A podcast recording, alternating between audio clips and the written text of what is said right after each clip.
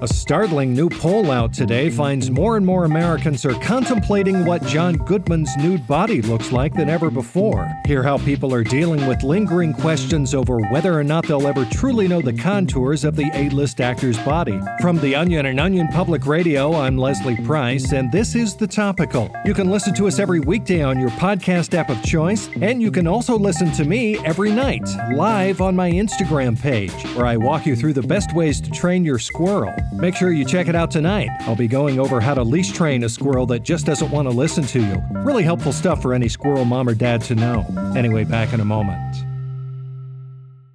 Now that social distancing is in full effect across most of the United States, millions of Americans are suddenly faced with daily schedules of nowhere to go and nothing to do. Without the hustle and bustle of everyday life to occupy their focus, a new poll found that many Americans are finding themselves spending more time contemplating what John Goodman's nude body looks like. Joining us to talk more about today's unsettling findings is OPR's Marcy Hammond. Hello, Marcy. Thanks for having me, Leslie. Marcy, this poll seems to make the argument that this pandemic is really forcing people to confront the mystery of what John Goodman's stout, six foot two frame looks like completely unclothed. It really is. The poll surveyed a thousand Americans and found that a stunning 83% of participants said that without the constant demands of normal life preoccupying their minds, they've found their thoughts constantly drifting to bigger questions like like what happens when a naked John Goodman bends down to pick something up? And how has the actor's dramatic weight loss over the last few years changed the curves and grooves of his body? Mm. I spoke to one of the poll participants, Raymond Benz, about it. Before, John Goodman's scrotum simply wasn't something I thought about. But now that I'm more mentally freed up, every day I wake up and go to bed wondering if John Goodman's penis is bent a little to the left or the right or perfectly hung straight down. I wonder how far up his pubic hairs go on his stomach and whether or not his nipples and breasts are chubby enough to squeeze a little or put in my mouth. I just have all these unanswered questions suddenly racing through my head and no images of a sweaty, towering, naked John Goodman to provide answers. Hmm.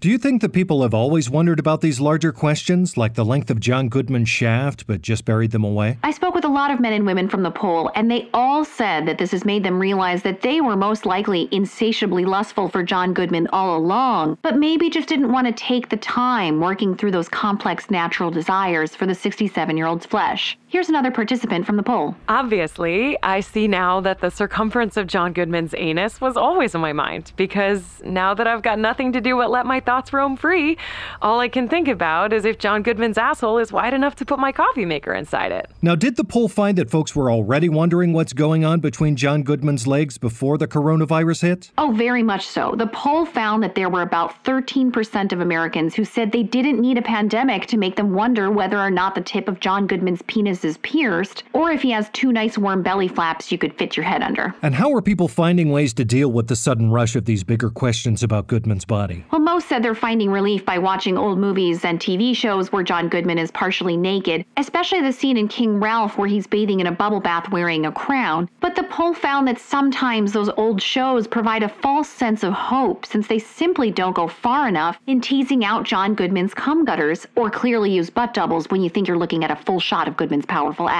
And there's no known full body nudes of John out there, right? Correct, but according to the poll, that hasn't stopped millions of Americans from risking computer viruses or even legal action to search the seedier parts of the internet to see if anyone's hacked Goodman's iPhone for potential nudes he might have stored. Yeah, I have a feeling John's more of an old school VHS sex tape kind of guy anyway. Exactly. I guess the issue, at least for me, is that these bigger questions are pretty unanswerable, right? I mean, I can hope and pray and bargain all I want for answers on whether or not John Goodman circumcised, but I might just never get to see exactly what he's working with under those big and tall jeans. It's frustrating. Right, but for some, they're just content and even finding peace filling in the blanks themselves. Here's Raymond again. For me, I choose to believe that John's hind legs are the tightest and most elegant part of his body, and that his ass is a little flat at the bottom but curved on the top, with a crack that goes a little higher and wider than you'd think.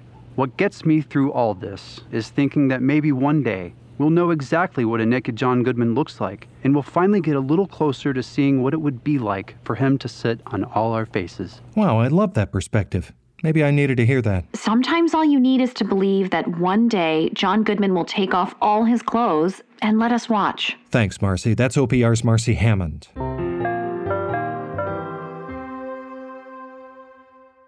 This podcast is sponsored by Cloud Optimizer. As a business owner or IT manager, are your cloud investment costs going up and you don't know why?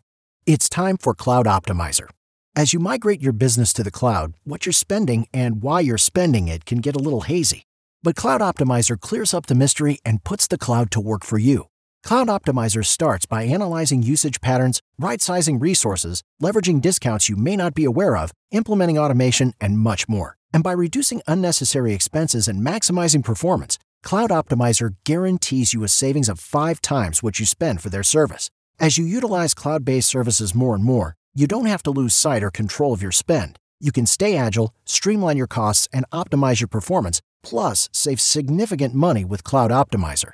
Make the cloud work for you with Cloud Optimizer. Get a free assessment and find out how much you can save by going to cloudoptimizer.com. Go to cloudoptimizer.com for your free assessment. That's cloudoptimizer.com.